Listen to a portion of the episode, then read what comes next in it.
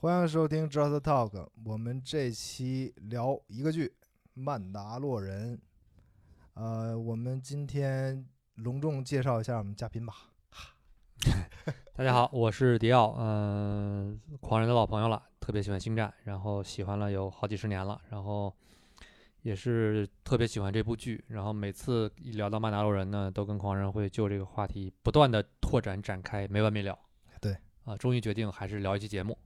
我们之前本来说自己录一个，我说这个不行，这我们自己聊的话，没有这个星战十级学者，我们聊不专业，嗯，必，须得把迪奥撑过来。来，咱这么的吧，就是每个人啊，用自己的话，一人一句话介绍，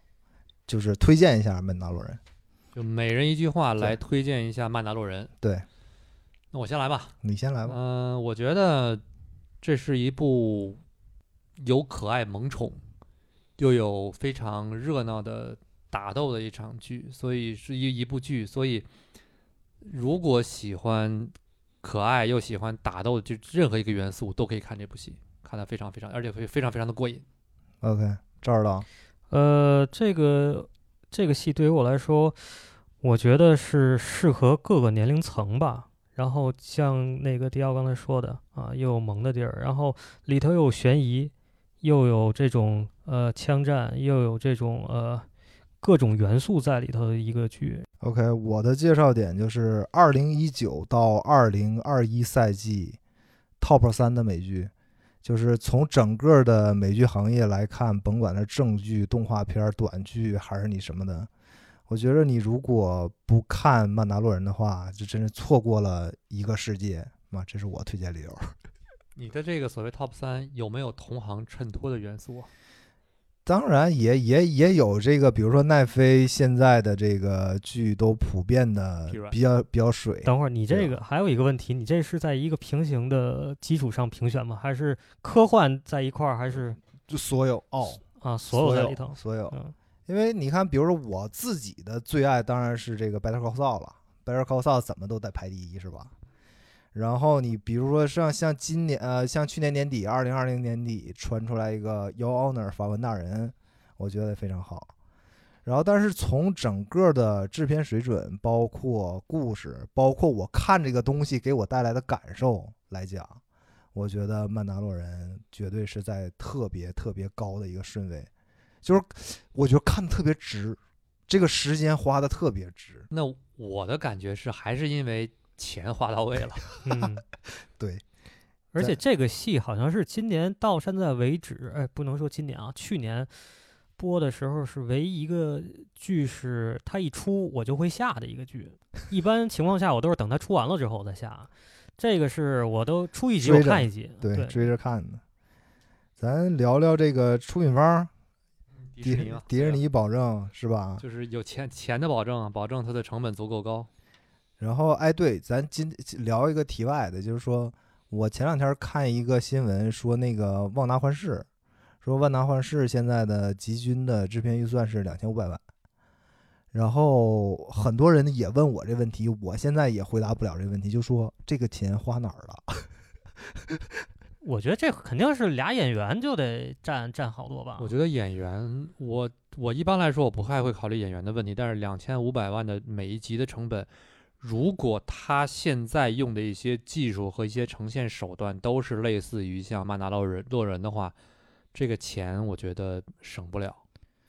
然后可以跟大家聊说说这个这个钱大概是什么概念啊？就是说，呃，《权力游戏》最后一季大家都知道那个状态，大最后一季对吧？对最后一季大龙大战是吧？那个集均预算刚一千五百万，也就是跟曼达洛人的集集均预算是一致的。对，曼达洛人每集一千五百万的美金的这个成本，对，然后那万达幻视是都堆在季末咱还没看到的集里了吗？还是怎么的？而且你别而且你别忘了，曼达洛人还是一个将近也就是每集三三十分钟左右的一个短剧，而嗯 HBO 的这个《权力游戏》是一小时的剧。对嗯嗯嗯，反正我是特别欢迎啊，就是这些大厂纷纷扎入电视剧圈，疯狂的砸钱，我觉得这个对这个行业是好事儿。但这个全绝对的原因不是电视剧，是因为流媒体。对流媒体，换句话说，这是流媒体行业的竞争。奈当奈飞不断的在花钱买这个授权、买版权，然后制作大成本的电视剧跟电影的时候，当不管是华纳还是这个迪士尼、逊、亚马逊亚马逊不算，我觉得亚马逊是另外一个方式了。对。但是像迪士尼和华纳两家都要把成本扔在这个剧里面去拍摄，就是因为希望大家从呃传统的渠道之中转回到他们的线上，希望靠着这样高高投入来吸引更多的用户。对啊，这是他们的一个策略。就是大厂们砸钱，作为观众当然是能看到更好的东西，我觉得这嗯个特别好。继续吧，我觉得从出品方迪士尼来说，没什么可说的了。就可以说好莱坞六大之中最不像电影公司的一家电影公司，对吧？对因为它是一个文化公司嘛。然后卢卡斯影业呢，就是直接的出品方的卢卡斯影业呢，又是一家靠一个 IP、靠一个版权称霸世界的一个一个电影公司啊。也难。对，靠靠星球大战啊，对吧？那当然，后续还有一些什么印第安纳琼斯啊这样的这样的电影，但是大家听到提到卢卡斯影业，首先会想到的一定是星球大战。对。当面临了九部电影，其实加上再加上两部番外番那个外传十一部电影之后呢，其实这次也是首次尝试了真人电视剧的方式。那么这种方式，鉴于以这样的方式又是一个迪士尼家的这样的一个开怎么说呢，是开篇的一个剧，他们投入了相当当相当高的一个预算成本。我估计相对来说，因为它承载了一个需要给迪士尼家拉用户的一个一个责任，那么新，它在这方面的投入和它的这个呃这种预算一定是绝对是高过其他任何项目的嗯，啊。再加上卢卡斯影业在今年这个是在在最近这几年的时间，需要这样一部剧能够重新把这家公司在呃大众的观众之中焕发新焕发生命力吧。刚好迪士尼家需要推流推流媒体，那么其实这是一个需求和呃双方都有共同打造的需求，就是都需要花很多的钱。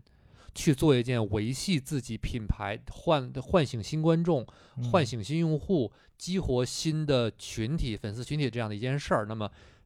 迪士尼家的曼达洛人这件事情本身就是是势在必得、势在必行的。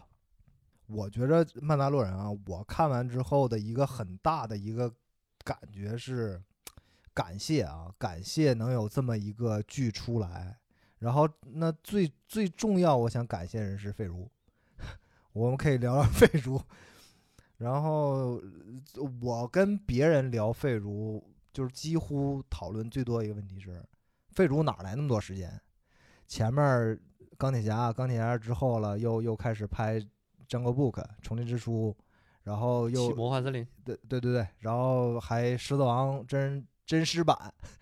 中间奈飞还上线了这个大厨秀，然后这现在又创巨人又独挑了一个曼达洛人，我觉着 这个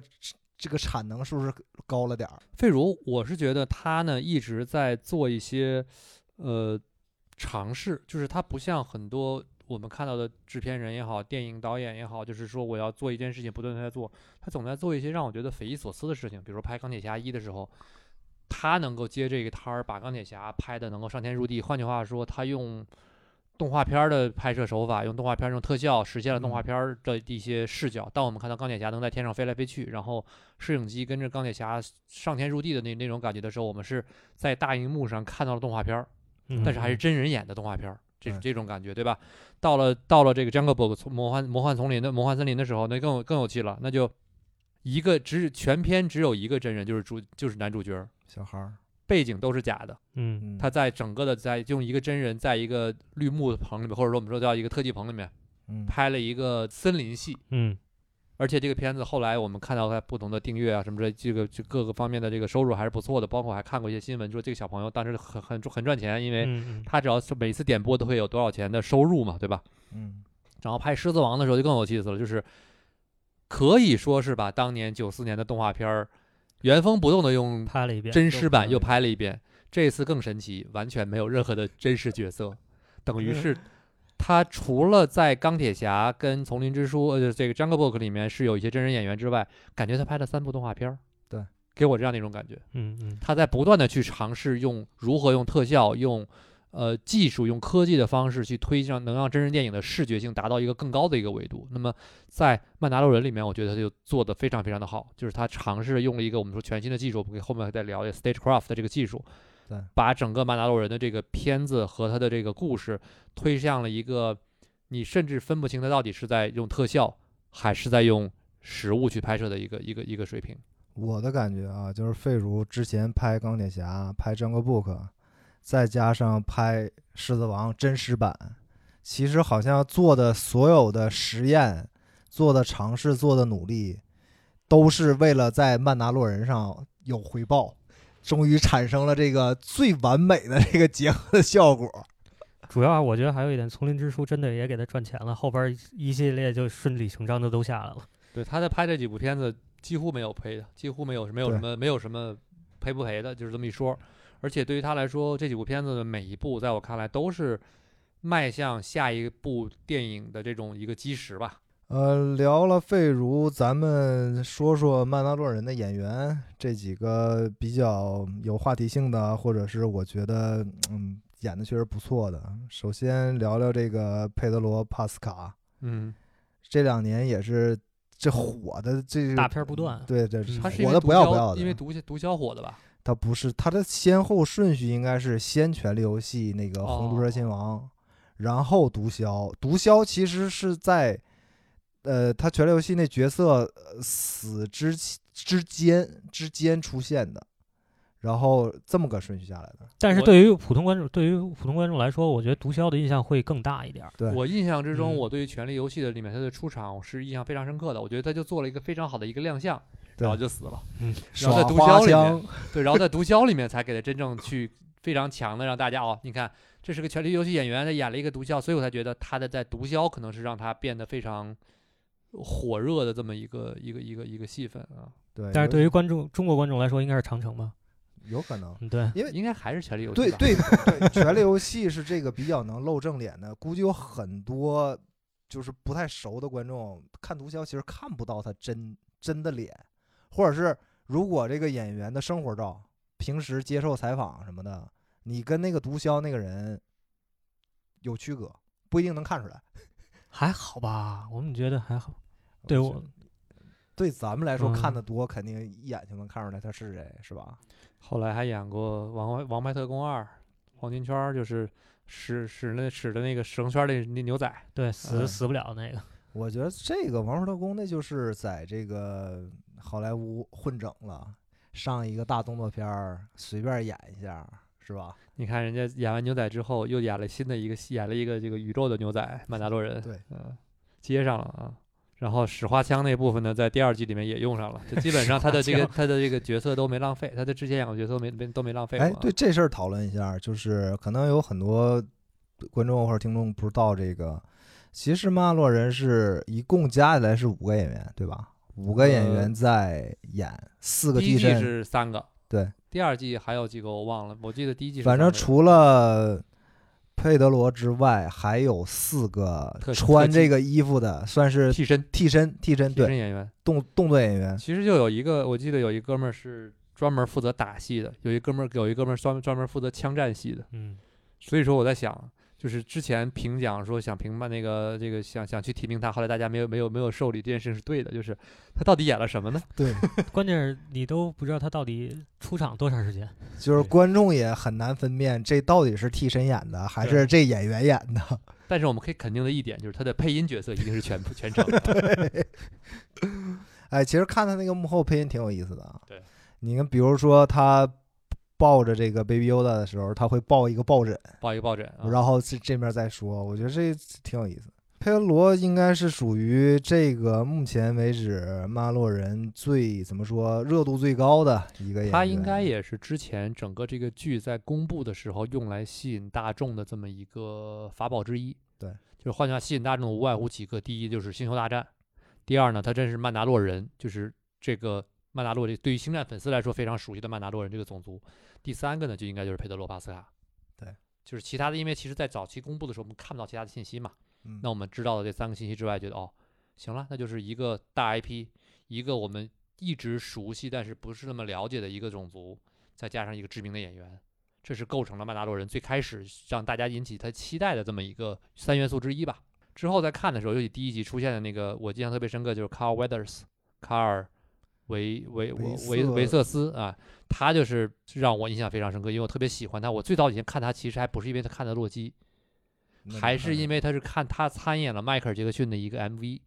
就是《利比利亚女孩》儿，啊，他在里面有一场客串，还有还有几句台词。后来我在看洛基，诶，我说这不是 MJ 以前 MV 的那个那个那哥们儿吗？对他有印象的，因为能够在 MV 能够在迈克尔·杰克逊的一个 MV 里出场的一群大牌里面，那个那个那个 MV 汇集了太多大牌了。但你会想，就是谁在里面出现了，一定是大牌。对所以我在洛基哈什么看到他出场，我觉得这是个大牌，嗯 就是他是一个 MJ 给盖了个章，这是个大牌的演员，对啊，有这样一个感觉。因为我看洛基的时候，我对这演演员没什么印象，就是他，就是都看史泰龙吧，那年代是吧？然后我是什么时候对这个演员有印象？是《发展受阻》，他在里面应该是演他自己，啊，特别有意思。就是之前我一直认为他是一个，比如什么剧情片、动作片这种这种黑黑人的老艺术家这种感觉的，没想到在《发展受阻》里，他他演这种喜剧，就那种几乎不用台词，然后那种尴尬也好啊，处理那种喜剧效果也好啊，太厉害了。如果说大家之前没看过他别的作品，也会觉得这是个资深的 演员也好啊，老艺术家也好啊，有这范儿。就是演技会甩别人几条街的感觉。而且最好玩儿就是幕后不就提到了吗？他其实本来在第三集出版之后就要就要死的，嗯，本来说死完之后你再再戴个面具再演个别的吧。后来他们琢磨一下，就是 一提一看演员表会有他出场，我们为什么要遮遮住他的脸呢？亏了。亏了，对吧？花了很多钱请来，还要遮住他的脸，我图什么？对，已经挡了一个脸的主要演员了，就别长第二个对，所以说在第三集本来让他死的，后来还干脆不死，变成了一个常驻角色，这也是挺好玩的一个一个细节啊。接下来我们聊聊这个 Gina 卡拉诺，卡拉拉诺啊，，吉娜卡拉诺，有点可惜，就是他的履历还挺赞的哈。之前是这个怎么说呢，综合格斗的 MMA 是吧对吧 MMA？MMA 的这个格斗选手，而且好像那个战绩还不错。嗯，七胜一负。嗯，哎，我还真是因为看完《骂洛人》，我特意去 YouTube 去搜他当年打架时候的这个，不是 别打架，人家人是参比赛格，斗对人格斗格斗是比赛格斗的时候真的很能打，真的很能打。我知道这个人真的是因为看《死侍二》，哎，《死侍一》他的出场，因为他有一个 superhero landing，然后那个就是死侍在那吐槽嘛，说 superhero landing，然后就是他从天而降，咣一个一个一个钢铁侠式的锤地。对，其实在这之前，好像我感觉他都不怎么演了，因为索多格一开始带他一块儿演戏嘛，然后完了之后拍了好多这种格斗类的电影，然后嗯当时就给他介绍这个格斗特别厉害，在电影里哇，那是那块儿那能打，就感觉真壮啊！真壮。我我一开始以为他是个德国人，就那种块儿的那种感觉啊，不像一个是一个对特别美国红脖。对南方的姑娘，对，那个这这个曼洛人这个画廊里不也说了吗？说那个就是有一场，他真的把我忘了那是替身还是没有，他真的把帕斯卡拖走了。拖拖走啊那个，这这是不是替身不说？他拖了一个活的大男人，然后真正就是不需要替身的拖走了一个人，而且就是他需要演那种强壮的、轻轻松松把人拖走的感觉，他演出来了。我觉得他不需要演，我觉得他真的能直接能拖走，而且特别逗的，在那个第二季的最后一集里面，有一场他在电梯里面应该是调试枪的那个一场戏，他在那个拍摄的时候有一段花絮，能看到他把枪打碎了，嗯玩坏了，砸地的时候咣弄坏了，然后大家笑，然后后来那个。约翰约翰乔乔安费奴就费主旁边说一句话说，要不然咱们停一下吧，对知道的还道具弄坏了。对这个不知道的还以为这个道具多烂呢，实际上是他体格真强壮。真强壮啊！对，而且嗯他应该还是那谁前女友是吧？那个亨利·哈维尔，超人。啊大超大超他前女友跟大超前女友的时候，那个时候体格体格就这么壮吗？还是比现在还壮？他俩应该能互举。不是，我只是感觉他们俩在一块儿的时候，大超有没有这么壮的时候？是不是稍微瘦一点儿？应该有。我觉得这样人没事儿在家互相举着练练举重，我觉得挺有意思的。都 这个画面不敢想象。当然，我不刚才说到可惜，其实可惜就可惜在他前一段也不算算不上是可惜吧，就是可能个人选择。嗯他在前一段时间呢，在网上发表了一些言论，然后呢，导致呢，呃，群众的反对吧，就是美国群众的反对，然后最后呢，迪士尼决定，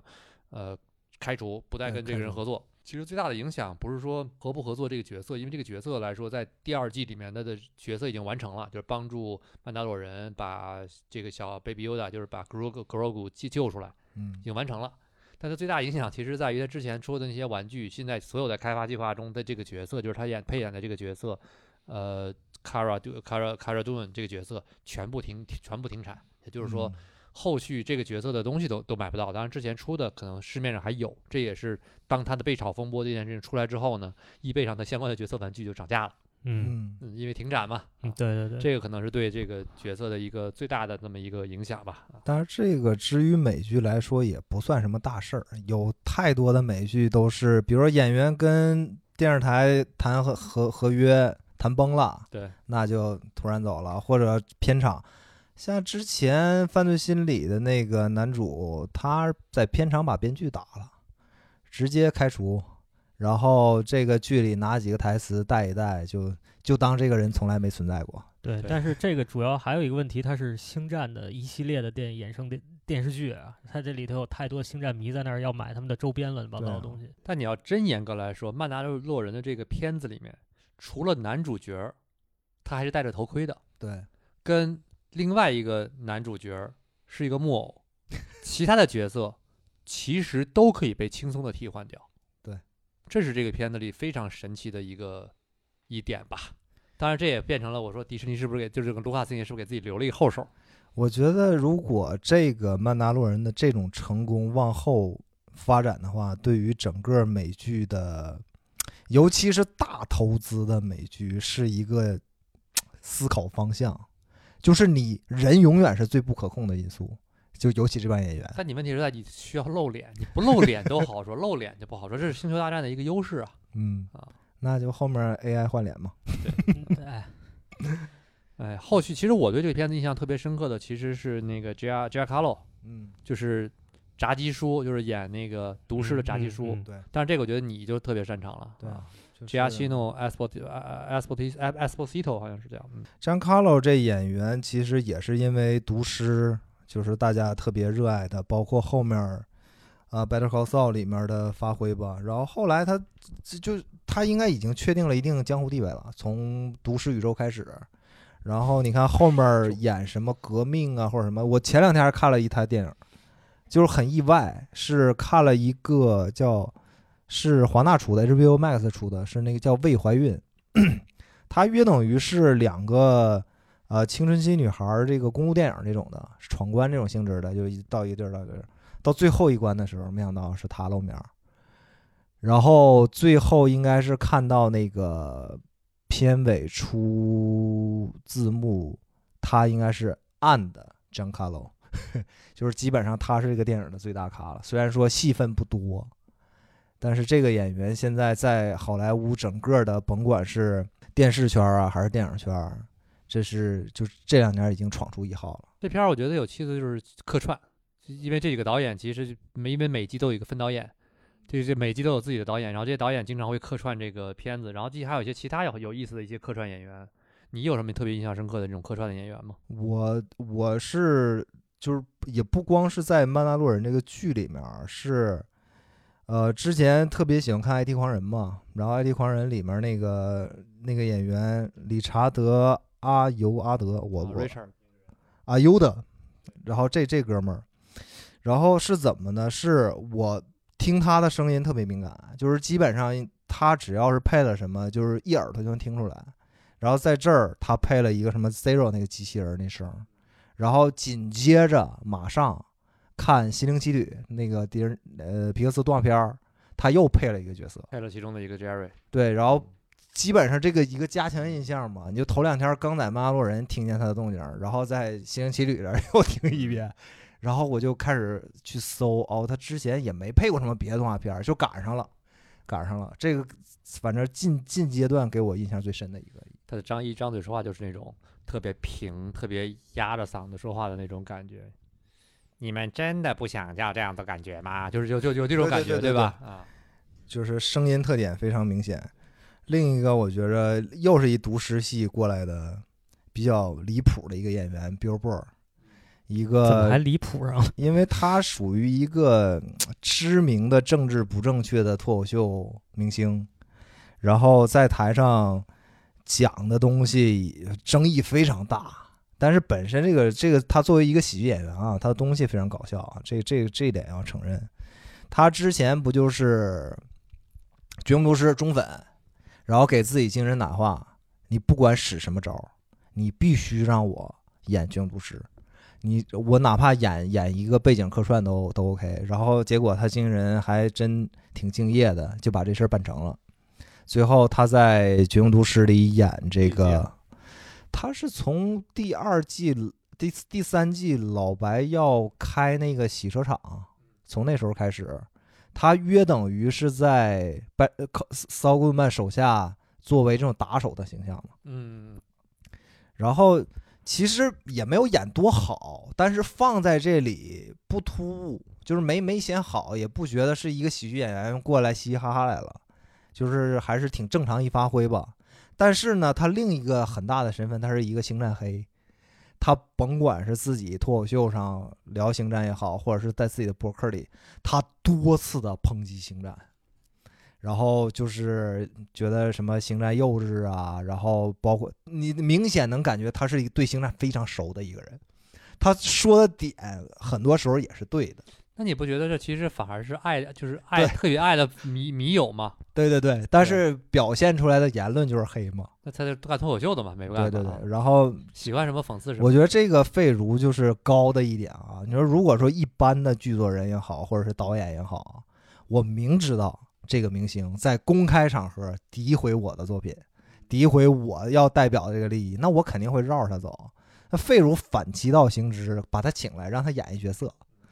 比如珀尔来，我觉得在第一季里面演那个光头，就是他们去劫狱那集，有一个光头身上背了把枪的。第二季，第二季其实在最后第六集，第六集出场特别有意思，他在监狱里，然后带着带着这个曼达洛人，带着帕斯卡俩人去去去找那个炸鸡叔的这个定位嘛。对啊，这个戏份还挺重的，戏份比比这个毒师里重多了。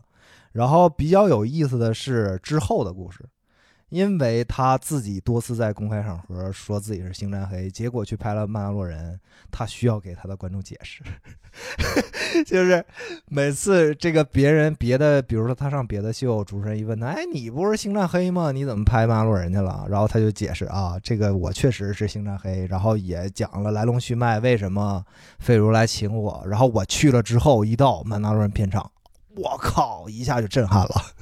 就觉得跟什么别的完全不一样啊，就一就疯狂的这个赞美这个马洛人的拍摄环境也好啊，包括整个故事也好啊，就是现在在他在提星战也好，在提马洛人也好，他完全变成一个这种迷弟式的粉了，已经。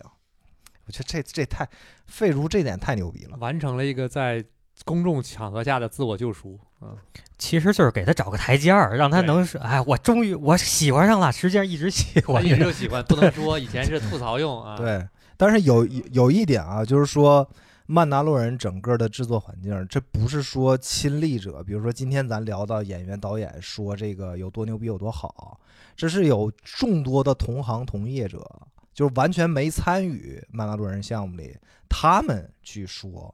曼达洛人，我觉着。我觉得这些人的这个崇拜之情和那什么，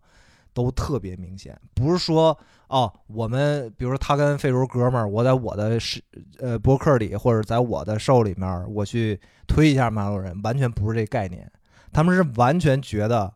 就是听同行同业人说，整个的马路人拍摄环境也好，或者说制片环境也好，跟其他所有的组都不一样。他们非常羡慕，是以这个角度去，大家都想体验一下，去参演也好啊，或者是导个演也好也好，就是参与一下。然后印象中还有特别深刻的就是温明娜，对我太喜欢温明娜了，就是第一华人嘛，对对吧？第二呢，就是真是迪士尼横跨迪士尼三大宇宙，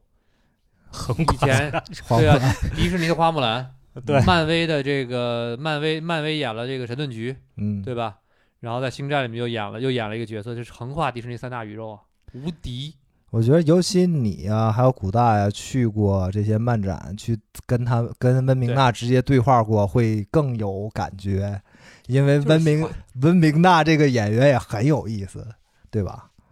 然后刚才聊了一堆，说这个马洛人制作环境跟别的组都不一样，咱就聊聊这个都到底不一样怎，么不一样？到底怎么不一样啊？到底哪儿不一样？我只能觉得这就是大户人家孩子，嗯，对吧？卢卡斯影业，然后背景是迪士尼，然后呢，要特效有工业光魔，要音效有天行者工作室，就属于你天选之子，就是你放在这儿，要声音要画面要什么有什么，嗯。而且可能有全我们说有全银河系这个效果最好的这个，对吧？全太阳系吧，全太阳系最好的特效公司给他来做这个呃它的特效，当然也这也是完保证曼达洛人让整个电影整个片子的成片的这个效果非常好的一个决定性的原则，那就是工业光魔。对，它毕竟也是我们说好莱坞的这么一个特效的一个。他敢称第二，没无人敢称第一的这么一家公司，嗯觉得可以找补一句，就基本上没有工业光魔的话，就是就没有这个特效的产业了。其实严格来说，是工业光魔创造了电影特效的这么一个行业，对吧？就像《星球大战》引给带整个《星球大战》这个 IP 呢，给整个给给整个电影行业带来了很多的影响。那么最重要的想，其实有我我个人觉得最重要的可能两个影响，就是为这个电影行业中的特效特效行业中带来了工业光魔，为声效行业中带来了天行天行者工作室。啊当然，这片子我觉得声效上没什么太多，我觉得可以细说的。反正嗯特效来说，这次我们在我在看完第一次第一季看完之后没什么感觉。其实当时我觉得哇，就是有钱花了好多好多钱。当看到幕后，知道那个技术之后，再看到最近这几年对这个技术的一个这两年吧，对对这个技术的一个奉若神明一般的这个推崇推崇，对吧？无敌，真的觉得无敌。就是他们现在所被推出的一个技术叫 Stagecraft，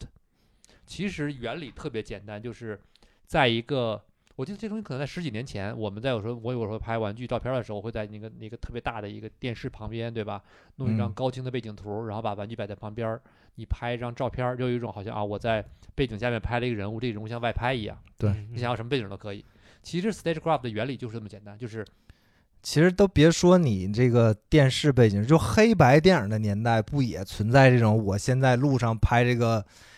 呃通过后视镜拍后面的公路，就是其实最主前面要的就是以前开车的镜头，开车的镜头就都这么来。后边就有一个那屏幕在那儿啊一直转你，就再往前往前挂，就相当于早些年在没有电视行业这种舞台上，对吧？对后面拉一块布，印了一个印了一个什么房子，嗯，那就是你在这个房子前的一个动作。那其实 stagecraft 就是一个 stage 舞台上的一个 craft 这样的舞台上的这么一些一个一个一个手手艺活儿。对，那它的实现方式是在整个的这个舞台，就是这 stage 这一圈儿呢放了一圈儿 LED，顶部也有 L LED，也就是所有的这个拍摄都是通过摄影机去捕捉。呃，面前的这些角色、人物、场景，以及用背景的 LED 作为这个一个一个一个背景的这样一个呃，用背景上 LED 的显示的内容作为背景的这一种拍摄手法。嗯啊但是这个东西听起来特别简单，但是实现的时候，这个东西有一个特别强力、强有力的一个实现方式，就是它所谓的一个动态捕捉、嗯即时演算。我们人眼在看有个畸变的这样一个过程，那其实这样有这样这样畸变过程的时候，我们只要移动这个摄影机，不管你是从下往上拍，从下往下拍，其实背景的那个角度会变。对。但如果我们用传统的那种方式拍的话，那个你会出现一个我们说一个角度上的一个变化。那么这个片子，这个片最神的就是在于 LED，它是跟着你的摄影机走的。你的摄影机向下、向上下移动的时候，背景的图在你的摄影机的捕捉范围之内，会跟随着你摄影机应该看到的那个角度去切换背景的那个呃画质画面。这就让整个的画面在拍摄出来的成片之后有非常强的说服力，而且很大的一个好处在于传统的，比如说在乔治·卢卡斯做了几次变革嘛，在一九七七年拍、一九七五年拍《星球大战》第一部的时候，一九七七年上映的电影的时候，他用了一个说我们用微缩模型用实景去拍，能够让大家拍到看到宇宙什么样子，看到在雪雪地星球是什么样子。在九九年，他觉得一切都可以换一种方式，他换了一块绿幕，用绿幕，然后在一块绿幕上之前做表演，所有东西再通过绿幕再去做。在这一步，他把绿幕换成当整个这个卢卡斯影业当工业光魔把绿幕换成了一个 LED 的时候，演员不需要对着一个虚拟的东西去演戏，他可以在一个真正的场景之内，或者说至少能够骗得过他自己视觉的那个场景之内去做表演。那对于也绝对有助于演员在表演啊，包括包括对于摄影师，对于呃所有场内调度人员，对于现场的一个把控，有非常好的一个帮助啊。嗯，因为到时候在拍的时候就不需要去每个人去想象一个自己脑海里的空间了，直接就是呈现给你这个，你就在这上头演就 OK 了。对于每一个人来说都是一个非常大的帮助。Daycraft 加上 LED 这技术，至于我啊，我看这个东西我是特别欣喜的，因为我考虑这事儿是从制片的这个时间考量的，就是你比如说现在这些，甭管是大的电影啊，还是有些大一点的剧啊，它其实需要整个摄制组包括演员飞来飞去，你得找一个地点，而且天气要合适，光线要合适，然后你能开机，这中间产生的这个工时啊太长了。但是如果说这个技术能够普遍应用，然后能够多推广的话，那约等于这些演员和这些摄制组的人员就是打卡上班。我每天就是 A 点到 B 点，从我的家到公司，我拍或者我演，然后当天收工回家，完全不需要我再去外地，或者我再去等天气，我再去等光线。这样的话，你看之前有好多美剧演员，他不演电影，他的一个理由就是因为如果我演电影了，我可能有三个月要去欧洲，我我家里这面我照不过来，我需要跟我家人啊、孩子啊有更多互动，所以我就只演只演剧，因为剧很简单，剧我就每每天每天每周四天我去棚里，我按时上班按时下班就 OK 了，我不用出差。但是如果说这个技术能够更成熟，或者说更廉价一点，那以后可能所有拍电影的人，也可能是这种这个工作状态。对于整个的摄制组也好啊，或者说演员本身也好啊，我觉得这个这个都是一个特别省时间的一个事儿。我觉得在这儿，嗯，首先我觉得 Stagecraft 这个东西啊，呃，嗯未来一定是大有可为，但是可能刚才我们在聊的时候还没还是没有，可能很多朋友如果听到这儿的话，会觉得 Stagecraft 就是在 LED 前 LED 上印个景儿，你在旁边拍，但其实 Stagecraft 更多的在于它不是一个单纯的一个东西。换句话说，工业光魔这家公司，像那个天行者天行者音效工作室这家公司都有这样的一个特点，他们不是开创了一个别人没用过的方法，而是嗯他们，我严格来说不是一个新的一个窍门儿。换句话说，不是说在 LED 前拍东西就这么容易，而是在于他做了一种呃完整的一种方案、一种方法。实时捕捉这种，换句话就是，它既能够在前面有整个的，换句话说，整个背景上的图图像会因为你的摄影摄影机的移动的位置而去改变它的那个呃显示的这个角度。嗯加上整个全全方位的这样 LED 的一个一个呈现，这个是呈现于 Stagecraft 的这个重要的一个技巧。但是从这个角度来说呢，它有一个非常重要的一个呃东西是不能不是我们想象那么容易的。嗯它不是说我弄一个超高清的一个画面放在这儿就完了，而是说它这个所有的素材是需要提前建模的。对，也就是它必须它其实是软硬件儿同时要出力，才能有这个咱们所说的就是每一个虚拟变成真实这种呈现。在这儿，我觉得又又说回到费如了。费如三部电影，我们就拿他的那个 Iron Man，然后 Jungle Book 跟 Lion King 三个片子来举例。那么 Lion 其实 Iron Man 其实没什么可说，就是如何用嗯用真人电影方式拍有动画片儿才能实现出来的视觉跟角度，对吧？这个在传统我们说，你只能把一个呃 GoPro 绑在战斗机上，你才能拍出那种战斗机选那个斗狗，就是 go- dog fight 的这种这种方式，对吧？当你有了 CG 之后，你可以尝试把一切的一切都拿拿这个这个 CG 来做。那到 Jungle Book，其实我们大家也知道，是一个小男孩在一个完全虚拟的空间之中演了一个一个戏，然后最后做成一个现实。那么在这里面，它其实用到的在于，他需要了解怎么能够提前去看到我想拍的东西是什么。那么就有了 Lion King。Lion King 呢，其实一个就狮子王就是一个很明显的例子。它不是说我完全就是什么都不想，我做了一个做了一个 CG 动画。它其实是我先大概做了个建模，想做什么样子，然后甚至做了一套像 C 像像像 CG 预览的这么一个一个像游戏更像像游像游戏这么一个视频，都确定好了，再开始进行实地的所谓的拍摄。在《曼达洛人》里面，其实很多人会觉得是不是那么简单？但其实这个片子的成本之高，是我们肉眼可见的。就是它等于《曼达洛人》这个电视剧，其实我让我来分析，让我来拆解的话，他等于先拍了一部《曼达洛人》的动画片儿，还是 CG 的动画片儿，然后再用真人的方式又演了一遍。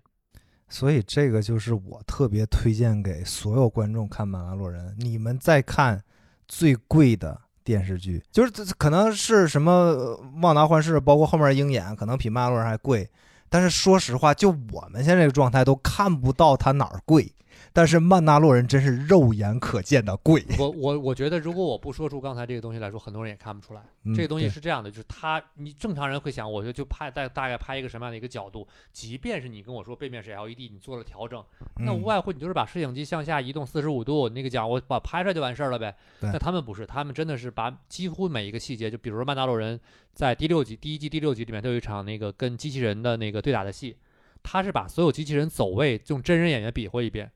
然后放到 CG 里面做了一遍，在 CG 里面呈现，就像游戏引擎一样。做了一段怎么去打三个机器人，然后再让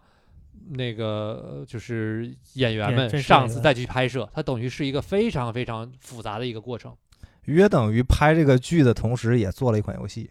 做了一个对，做了一个没有精修精修的动画片对 其实你在拍之前让演员也是看了一遍，你应该怎么走位，对，也是要省时间的。对于演员来说，甚至说，因为这个片子露脸的角色不多，他等于是所有给所有演员打了个样儿，对，你就照这个演嗯你就照着演就对对了。对对对，剩下就是能力就能力在你的到底，就像其实这个片子的帕斯卡一样，就是他演戏之中，当那些文戏的时候，确实需要他的演技。他如何能够再戴一个头盔，你看不到脸，看不到眼睛，看不到嘴动的情况下，你还能感觉到他的情绪是什么样子的？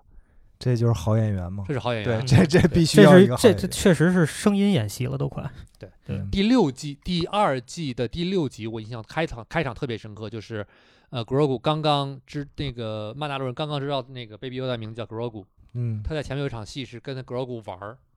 ，Grogu 那个，然后那个 Baby Yoda 看他一眼，嗯一声，他自己有一个头盔往上仰，然后嘿嘿笑了一下的动作，就那一个动作，把配上那个配音，就觉得活了。你明明知道他带着，你看不到他表情，但你觉得这个人在偷偷笑。嗯，嗯，对吧？然后很快他又玩了一次，在最后拿那个球，让他说你来，你来把这个拿走，把这个拿走。当 Grogu 把用原力把这个拿走之后，他自己一个 yes 那种表情，就有一种你觉得像小朋友得了什么奖励得奖了一样，然后给 Grogu 吓了一跳，然后说啊我没有吓唬你，没有吓唬你，我只是我只是想表达很激动，就是这种。一个是木偶，一个是戴着面具，真的是通过帕斯卡的这种表演所呈现出来的演技，这绝对是演员的能力。对我对我那集的底就是尾部，就是他们 要分离。哎，我操！我觉着他拿后背能演出悲伤，他在他。我我不知道啊，就是这个是我自己过度解读也好，或者说人就真想传传递这个，但是真的我完全看不到这个人的脸，但是看他这个轮廓，就看到了悲伤。我觉得这个这主要我觉得还有一点是前面的戏做的非常足，然后你带入进去了，你看后背就立刻就能看出他的那种那个小时候学那篇课文似的，父亲的背似的。对哪个角色是吧？这个也是这个片子，它整个的片子里有三次露脸嘛，对吧？嗯，第一季的最后一集露脸，第二季的第六集跟第八集各露一次脸，嗯三次露脸没有一次是白露的，每一次露脸都让你觉得我靠，这个人绝了，对吧？这块儿幕后有个故事嘛，嗯就是说帕斯卡说：“哎呀，我从艺这么多年，老子混混混江湖这么多年，在中国拍过长城嗯啊，在这个墨西哥，在南美，我去踩那种破屋那种房顶儿，马上要掉下去，从来没上过。然后这次是出了自己的 trailer，出了自己那个化妆车化妆车，然后撞在板上了，踩了一个三合板，把嗯自己打的这个鼻子出血、缝针什么的。缝了七针，对缝了了七针然后他们那个那个那个交安菲约翰费读就说，呃，焦焦安费读就说，你当时这个满脸血的时候，我们甚至会觉得你们可能混合了这你真正的你的血。他其实受伤之后立马就缝针，缝了七针嘛。对，嗯然后回来之后又化妆补那场戏，大家又觉得太逼真了，因为刚刚受伤的时候满脸血，然后缝完之后回来再化妆还是满脸血。那 Gina 不就说一句吗？哎，这妆化的真厉害啊！尤其是肿的那地儿，你看，对咱们说回那个 Stagecraft，你觉得 Stagecraft 现在来说，我为什么觉得特别难，就在于它其实如果你想用用好这个技术，嗯一定要事先有一个非常缜密跟细致的一个计划。嗯这个计划是精确到摄影导演跟导演完全了解自己要拍的每一个镜头角度在哪儿，才能搞定这个东西。否则的话就是不断的花钱。对，其实，在之前说的一个呃两个电影，我看过这种先拍了一个这一小段这种东西，拿这个动画先做出来。一个是《印第安纳琼斯》第四集里头，他那个在仓库里头，那个印第安纳琼斯在那个灯上飞来飞去，拿鞭子抽那一部分。然后还有就是那个那个谁，那个丹泽尔·华盛顿演的那个飞行空难那个电影。在那个飞机怎么如何去翻转的那一下，对倒着飞的那个那一段，都是用这种技术，先先拍一段，这个前期先拍一段，拿动画先模拟出来，然后演员上。而且这个技术拍出来之后，我如果如果不是卢卡斯影业为了把这件事情，或者说工业光魔吧，嗯，为了把这个事情当成一个行业标杆的标杆出来，这叫一个 stagecraft。他们其实在里面自己，他们自己管这个叫叫卷轴 volume。它其实其意思就是说，我们背景是一个弧形的 LED，对，你们里面景色就像卷轴一样会卷出来你想要的那个东西。它用的是 volume，非常昵称的一个说法。但是它其实如果不宣传出来的话，我相信，我相信绝大多数人是看不出来，就是无法分辨背景到底是实景还是 LED 的。但是现在就是有一个问题，我还是坚持，我觉得这事儿能省时间，会对以后大制作。产生非常深远的影响。如果我觉得啊，就分混分两头说，如果咱们把演员的片酬跟档期因素，再加上你刚才说，尤其有新冠之后影响的这个大家对于一个场地切换场地的这一个时间因素考虑进去的话，这个东西一定会在为至少在目前这阶段是非常非常省时间的。比如说一个演员，对吧？他的片酬都多高，他档期有多难，我只有比如只有三十天的时间，对，那我这三十天就在一个棚里待着。一次性核酸，一次性检测，我在这边待待三十天，可能待不了三十天，可能就拍完了。那我只在一个场景，我连外景带内景带什么场景全都搞定的话，那肯定是省钱的。嗯，但是从我角度来说，从目前来说，你想去把这个拍好，就要做非常棒的一个全体的规划。它对于整个从业者的的素质要求。是远远高过传统的。对，就我原来有传统，我就你以前以前可能导演，我我当时本儿写的是这个，但是我拍摄现场的时候，我有别的灵感了，我拍别的，那这个在这儿，那你之前建的模就白建了。这就是我觉得高级技术的一个分水岭，就是换句话说，一个东西用的好不好，有的时候真的是看导演的水平了。那你要导演在现场，我灵光乍现那一下，我没法弄了，那其实做建模啊，对，再重新做，那这也是一个周期啊。对，我觉得是这样啊，就是说，你看到现在不还是有坚持用胶片拍电影的导演嘛，对吧？这是给你一种选择。那以后这些明星，比如说我过去威尔史密斯，我一年我最多拍仨电影，因为你电影周期在那儿呢。但是现在如果说广泛的大厂，你普通的这种动作片、追车片这种的。我都可以用这种方式解决，那我一年我可以接六个。但是这个现在我又忽然想到一个问题，这好多导演还没法用这个技术，比如说像《失之愈合》这种导演，他不画分镜，他没有这种东西，我根本就没法用这种技术了。那你王家卫要拍一个这个的话，不得拍出一千亿美元的预算出去吗？我去，他那个拍法。对，我觉得这个东西在目前来看，我还是觉得最适合的其实是商业片。对，就是商业这种大片。换句话说，本来就靠大制作的这种方式。当然，这个片子也要碰到谁。你比如碰到诺兰，可能诺兰这样说他追求胶片，你可能不愿意；碰上阿汤哥，阿汤哥可能也不愿意。阿汤哥更愿意说我要实景去干点什么。对我都要上火星了，我还给你拍这个，对吧？但是对于其他的导导演来说，你尤其我觉得尤其漫改电影，漫改电影太适合这个了。嗯。其实大都大的动作片，我觉得都不光漫改电影吧，大的动作片应该都可以用这样的方式。对，也不也不是说所有整个这个一百八十分钟的电影吧，也也没有那么长。你比如你拍拍三小时素材，你肯定也就是比如说最精彩激烈打斗需要用这种技术的四十分钟五十分钟用这技术，你其他不还是该实景实景？其实严格来说，stagecraft 的这样技巧就等于把传统的这种我们说情景喜剧，嗯，用。用换句话说，用用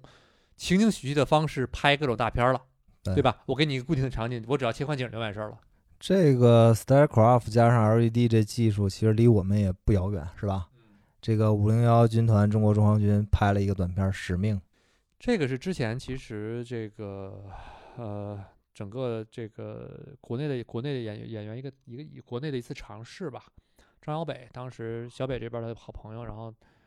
玉刚。玉玉导，他是这个《流浪地球》的一个副呃是副导演，嗯，他呢一直觉得看完《曼达洛》，因为他们俩都很喜欢星战嘛，然后看完就找过来说，我们能不能写也想用这样的方式拍一下，因为玉刚玉导这边呢其实是做了这样的一个技术的一个呈现，他其实就用哎 stagecraft 类似于 stagecraft 的这种方式拍了这么一个东西，然后我们也大概去做了一个，我们让我们的成员呢在二零年去年去年二零年的时候尝试的拍了一个很短的短片，呃，跟就是工业光魔 stagecraft 呢还是有一些这个这个能视觉上还是能看到一些差距的，但是其实从现场的呈现来说，感觉非常非常之好。对啊，但是这个片子当看到这个工业光魔怎么拍，包括玉岛这边大概怎么拍之后呢，其实我们现在我会也会考虑这东西，首先又是一个铺成本，就是你的这个 stage 要有多大，嗯你的 LED 要有多少，嗯嗯一定是 LED 越多越好，对越长，你的你原本的 stage 越大越好，因为你景深就跑得够宽，你不能说我就跑了三米距离你就到头了，嗯，那你就只能拍一个三米之内的一个小戏，你背嗯面不管是什么，你都只能在这三米之内发生。那其实这个对于演员来说，没有办法像一个拉开一个舞台，比如看话剧舞台的时候，我能拉个五六七六七米、七八米，对吧？嗯在这上面就很难实现。但你要想呈现一个七八米这样一个距离，你就可能有一个几十米长的这么一个 LED 屏，才能够保证这场戏在这儿转场的足够足够顺畅。但是我的思考点，因为我们平时拍的东西无非是些小广告什么的嘛，我觉得太适合广告拍摄了，太适合了。因为真的，一般的广告也不需要那么长的景，而且只需要换自己这个拍广告的里面的演员换装和背景换地方。然后我们聊了好多特专业的东西啊，也不是说特专业的东西吧，就是可能大家对这个技术大概有这么一个印象。咱聊聊轻松点的吧，咱聊聊这个《曼洛人》的幕后。然后比如说挺有意思，我觉得迪奥应该特特感兴趣的一个就是，他们用了很多五零幺军团的人当群演，我觉得这事儿挺有意思的。呃，这个确实是我也是在看完之后哈，就看完这个片子之后呢，看到第一季的最后一集的时候，看了片尾字幕，上面有一个感谢五零幺军团的这么一个一个一个字幕，当时觉得哎好有意思啊，居然还有五零幺。后来才知，当然也是在看片子过程之中会觉得，哎，怎么这里面的这些暴风兵怎么那么熟悉？我不是说他们人熟悉，而是他们的盔甲很熟悉，因为我太熟太熟悉自制的跟官方的那个差别有多大。当看到那东西，觉得哎，这不是跟我那种做的差不多吗？你后后来再看片尾字幕，会觉得恍然大悟，哦，人不够。对当人不够的时候，你看这就是宇宙第一大 IP 的好处。别人人不够，你得靠特效；他们家人不够，打个电话，人就自己上门了。而且最好玩的是，这个片子的演员，其实对于很多人来说，就是演一个暴风兵是需要培训的。嗯可是五零幺军团的人，从他们加入那天开始，就在穿上盔甲之后，在在就在学如何去扮演一个暴风兵。嗯他们会比那些群演还专业，就是他们去演那个暴风兵，就所有人，就包括我看那个导演省，时省力。导演也说，呃就是往这一站，他们完，他们知道怎么拿枪，对他们知道怎么站立，他们知道怎么往前冲，他们知道怎么走路，只需要告诉他往哪儿走。你真弄一帮特职业的群演，未必套上这个官方的盔甲，未必演出这效果来。而且他们当时应该可能自己就二三十套盔甲，又调来了三二三二三十个人，最后弄了五六十五六十人的一个规模。对于这帮粉丝来说也是兴奋的，而且这帮粉丝很有趣，因为这种都属于高度机密嘛。他们嗯到了场地之前，这个他们只是说因为他们习惯于接受卢卡斯影业，就是我们习惯于接受卢卡斯影业的邀请，就说哎，我们有什么样的活动。当然，他可能不告诉你是什么，嗯嗯这个我们啊重要活动那到现场再说呗。嗯这大家也正常哈，反正卢卡斯影业官方去找，那应该不会太差。像但我觉得这是官方的说法，但是私下里可能都知道，嗯这个不可能说我去一地儿去哪儿不知道干嘛不知道，反正带盔甲去是吧？但去了之后发现是曼达洛人的场景的时候，每个人都很激动。你换谁，谁不激动啊？对吧？我出我弄一套盔甲加入这个组织，目的就是为了像暴风兵一样。现在你不用像了，你就是的，对你就是。我当时我做盔甲一点一点做那么细节，就是为了像银幕上的东西。现在你做的再不像，你只要被这一幕拍下来了，嗯，你已经就是被认可了。就是一部分，你就是官方的一部分。以后你的这种就是标准之一，那你还有什么话可说呢？其实这片子我觉得最神奇的是音乐嗯啊，我觉得在于虎灵妖军团这是个花絮吧，但是我想说回来，我说音乐特别特特别棒。我们看了这么多的，就是后传，就是卢卡乔治卢卡斯不再做星战之后的后传，呃，做的三部正传加上两部外传，都难以避免用《星球大战》原本的我们最熟悉的一些音乐，特别难免，对吧？但是曼达洛人很神奇，除了第二季最后一集，当卢克先行者出场的时候用了一点点星战他的那个他的个人主题音乐之外，完全是原创音乐。对，这个是星战宇宙之中从来没出现过的事情。项目的诞生之初的一个最重要的一个元素就是它的承载是需要为迪士尼家、迪士尼集团下面迪士尼家这个东西上线去引流。嗯为卢卡斯影业未来的作作品铺路，以及引新的 IP、新的新的粉丝。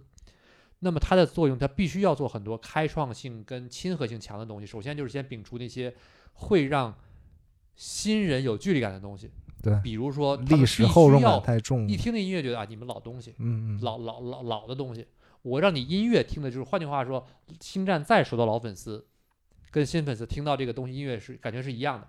你听都是些，你没听过，嗯，你都会有同样的感觉。就是把学习成本降低。但其实这是刚才赵赵说的，就是他把门槛拉到了非常非常低的这么一个一个层面。但是音乐方面我也不是专业的，就是我只是说特别特别特别喜欢这个音乐。但是其实，在其他方面，曼达洛人也实现了这种方式，就是比如说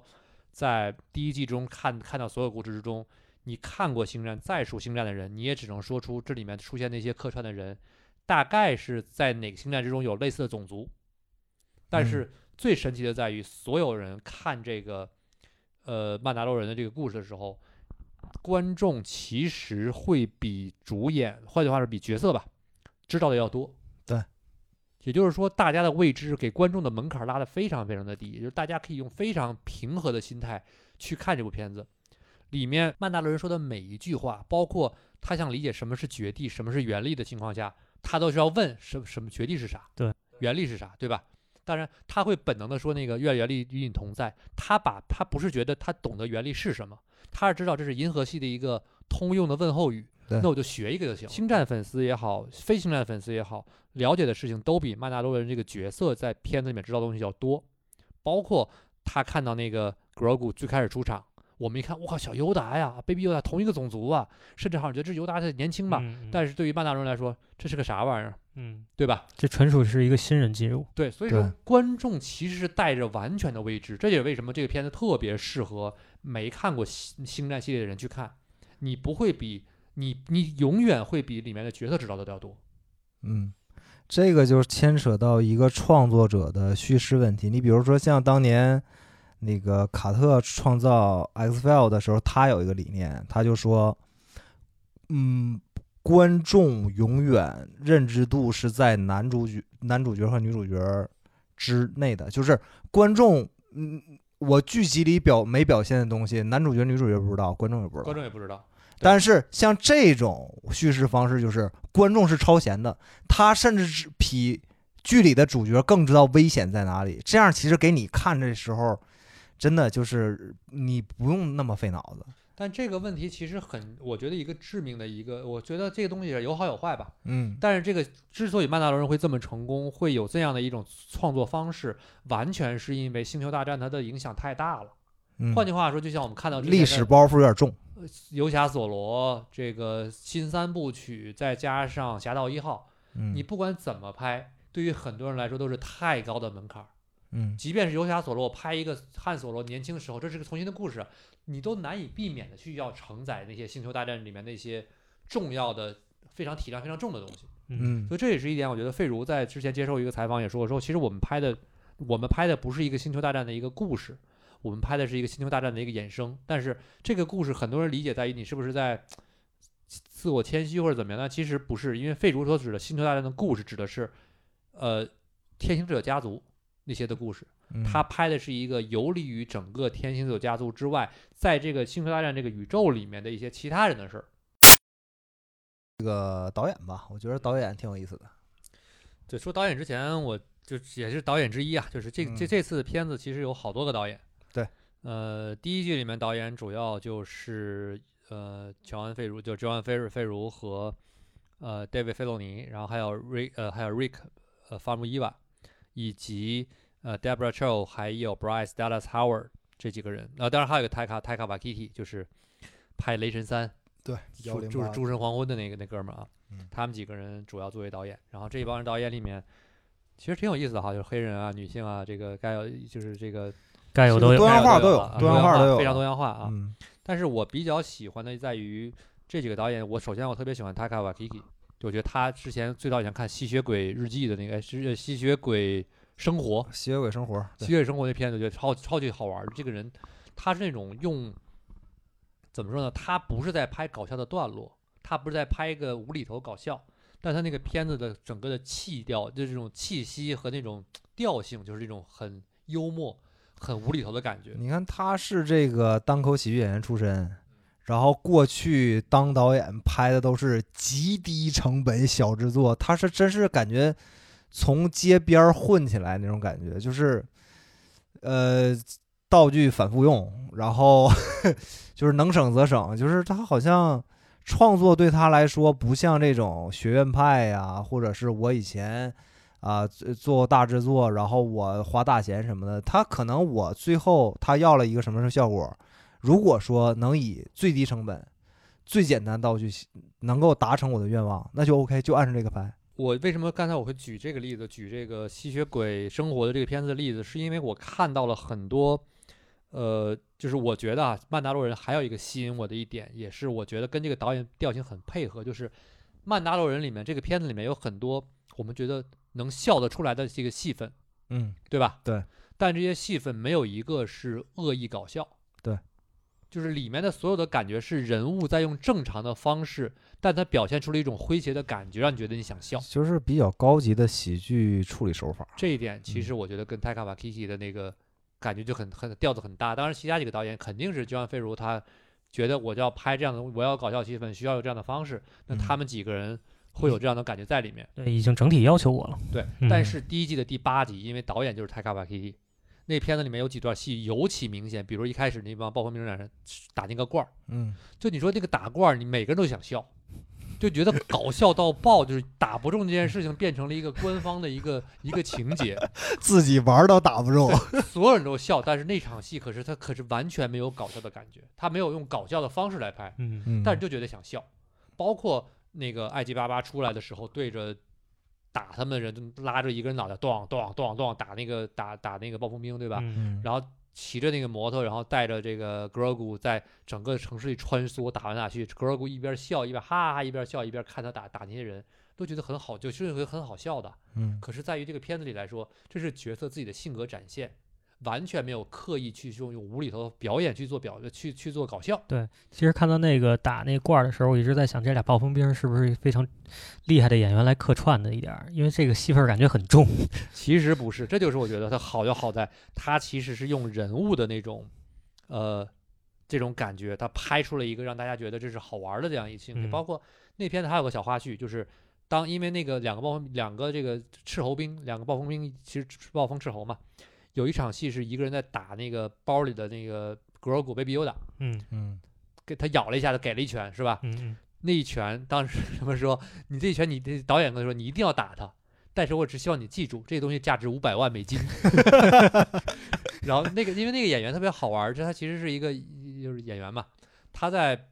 那个演完那段戏之后，当那片子公布之后，在推特上就说，就把这段讲出来，就说我觉得。我是在刻意的演，我也他们也让我去打，可是他导演只跟我说了一句话：我允许你打，但是你要记住它价值五百万美金。然后你看，像其实像这个呃后面咱们说像 d e p e r Show，就也也是也是一个我觉得算是非常知名的一个美剧导演吧，之前演那个黑客军团是吧？对，Miss Robin，嗯，Miss Robin，而且还拍了几集那个 Better Call Saul，嗯，导演啊。就这些人都感觉就是好像是张飞如从毒师宇宙里面挖了一堆人出来这种感觉啊。然后这个我我我我是后来看这个迪士尼画廊啊，我是觉得其实有菲罗尼在这儿，他有点这个卢卡斯原教旨主义这种感觉，就是卢卡斯的东西，就是怎么怎么讲，他属于这种特别大的星战死粉儿。对卢卡斯所有东西都非常认同。严格来说，我觉得戴维·费洛尼呢是一个特别像《星战》宇宙的西斯这种感觉，就是一师一徒。嗯，他是被乔治·卢卡斯招进来的。嗯，他招进来之前就对乔治·卢卡斯有一种近似于神的崇拜。对对对。招进来之后呢，在完全的尝试，他想尝试用乔治·卢卡斯的方式去，不是超越乔治·卢卡斯，而是去拍出来乔治·卢卡斯的感觉。嗯。所以在这个片子里面，比如说他当年他被招进卢卡斯影业，是因为他要拍那个卢卢卡斯影业需要在二零一五年前后开始拍零八年的那一部呃克隆人战争的动画片，动画动画系列片。嗯，他是被这个项目拉进来，他以最早以前他是拍那个海绵，呃，他是在 Nickelodeon 拍儿童儿童儿童剧的儿。童儿童动画，对他的合作伙伴是海绵宝宝，那个时候，当然他不是拍海绵宝宝的人是吧？对啊，这个我记得咱们看 Gallery 里面，其中也提到说海绵，他觉得可能是海绵宝宝的剧组人跟他搞笑一样，因为 Nickelodeon 是一个拍什么忍者神龟啊、海绵宝宝啊，就这些这样动画片的这么一个功夫熊猫也有一好几季的对就是那个那儿童剧嘛，个儿童剧，儿童剧嘛。嗯，他到这边来说，就是他的动画动画，他对于星战的了解，然后乔治卢卡斯做给他做了一个面试，面试完之后，他就被招进了这个卢卡斯影业。他之后做的就是《克隆人战争》，为什么在星战的粉丝中获就是获就是获得好评非常之高，就是因为他一直在尝试如何不去做，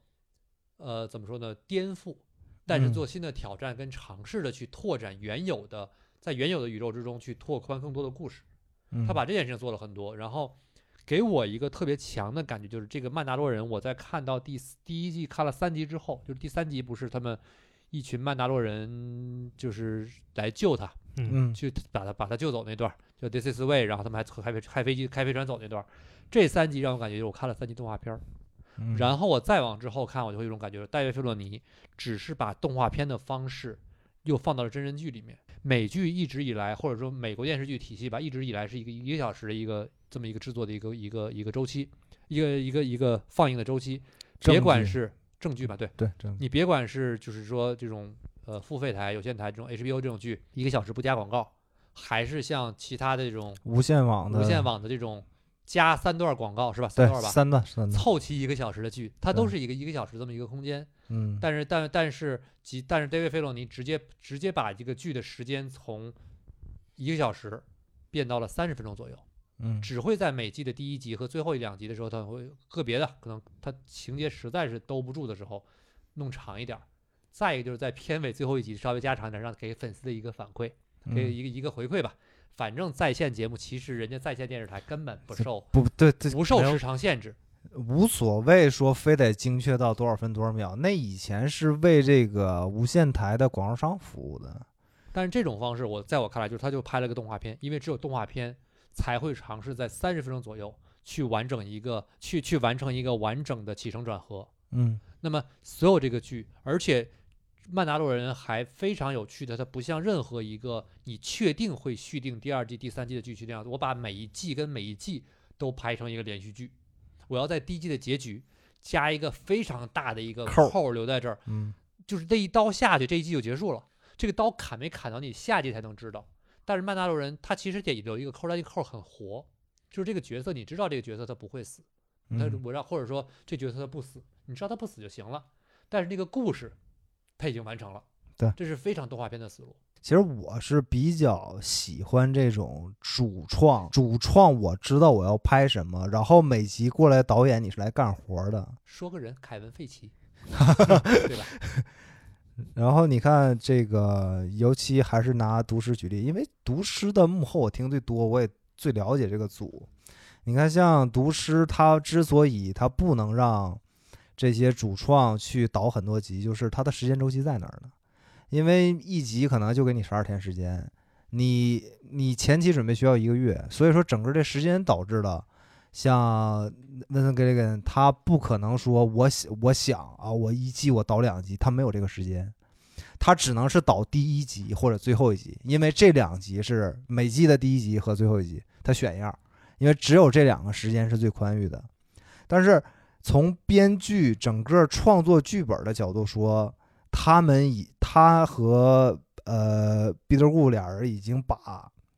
我整季要表述的内容，我已经想得非常明白了。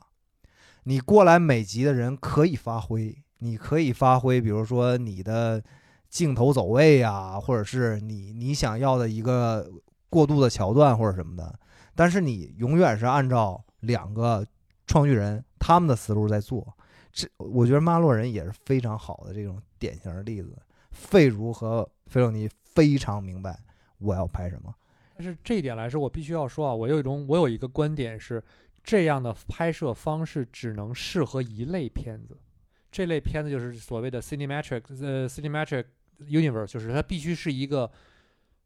叫说叫宇宙有点诡异，但是确实得是一个大的一个体系之下才 OK。嗯你比如说 Marvel Universe，Marvel Cin- Marvel Cinematic Universe 就是我们说 MCU，，MCU，它是因为 Kevin Feige，我必须要给整个的定一个基调，整个漫威宇宙的电影线中该怎么去发展，我有一个大的基调在这儿，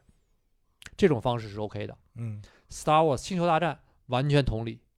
为什么七八九和两部外传让很多人觉得不太舒服？其实就是因为再往上面有那个帽儿，很多人找不到这个帽儿在哪儿。嗯当大家看到七到看到八的时候，他们觉得七跟八有割裂感，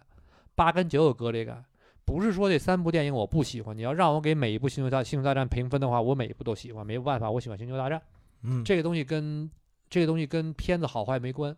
但是我可能会感觉在它缺一个能够控制的好这种宇宙的一个度在哪儿的这么一个人。对，费如跟费洛尼把曼达洛人，换句话说，费费如一直在说，我拍的不是一个 Star Wars Universe Story，我拍的是一个 spin spin off，就是一个衍生剧。衍生剧，换句话说，他是在控制一个 spin off 的一个 universe，也就是说，如果接下来的一些剧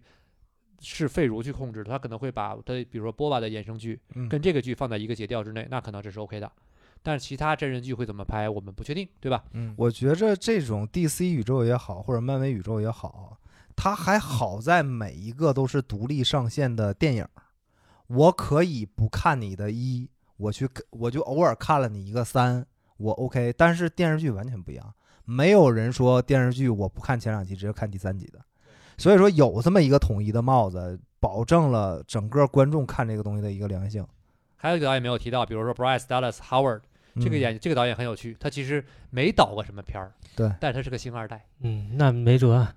这朗霍华德的女儿。就是大家最有印象就是《侏罗纪世界》穿着高跟鞋跑来跑去，疯狂跑，对女这个女主角嘛，算是对。嗯然后最神奇的是，就是当看到一些花絮的时候，人家就是说，哎呀，我小的时候五六岁的时候，当时我就是我跟我我父亲带我去跟两个人吃饭，一个是乔治卢卡斯，一个是黑泽明，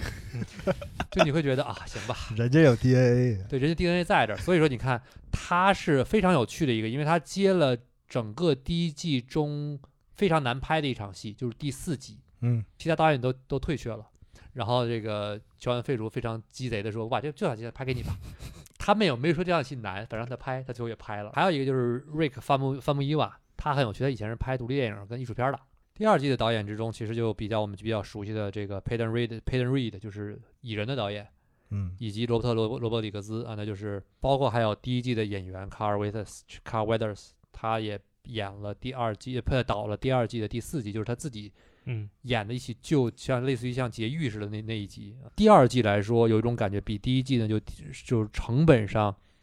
放飞，就是怎么说呢，从尺度上放飞了很多。嗯第一季很多东西的时候，在演的时候呢，其实大家是不太用那种星战的特别多星战正片里面出现的主要人物的角色的。第二季里面呢就非常棒，就用了很多经典的角色，比如说在动画片里，动画片《克隆人战争》里面出现的阿索卡，阿索卡塔诺，嗯，这是一个在动画片宇宙中，乔治·卢卡斯跟戴维·费罗尼两个人塑造出来的一个星战人物对，非常有名的星战人物。然后就是整个星战迷中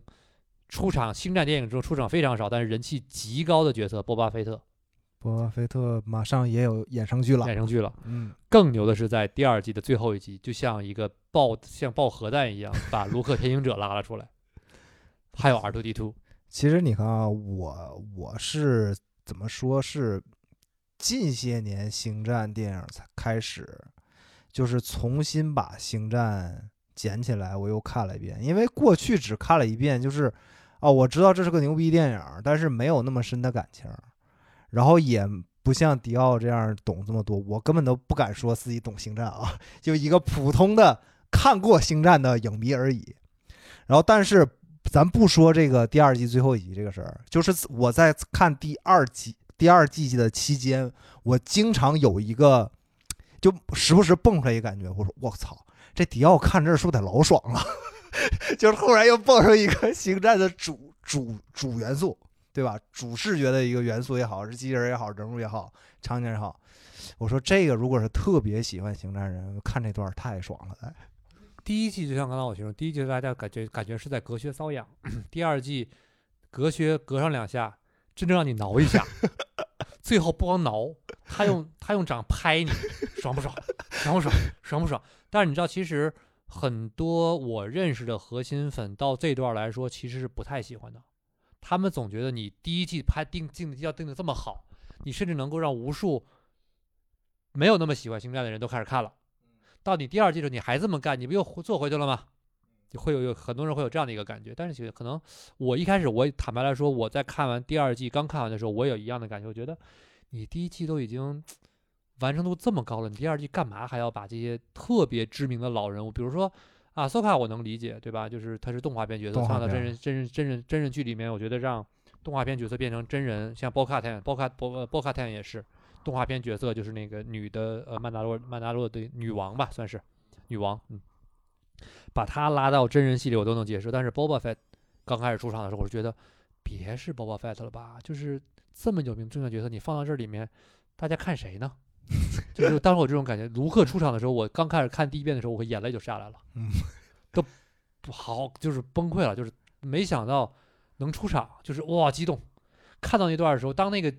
X 战机停下来都没感觉，当那个光剑一挥的时候，你都不用猜那是谁，对，你没有没有任何悬念。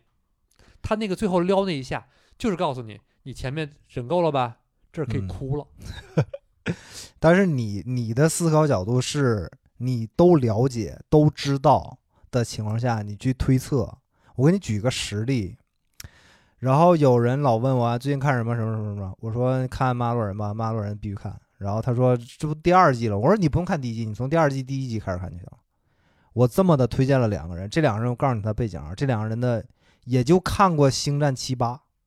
可能只看过其中一个啊，大概知道《星战》是这么个东西。完全对星战宇宙的一切历史消息，可能也就知道个 M 幺 Father，也就仅此而已。就这种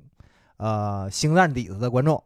然后我就说你就直接看第二季第一集。如果你觉得第二季第一集第刚那阵儿还是也就第二季刚更新两三集的时候，我说你如果觉得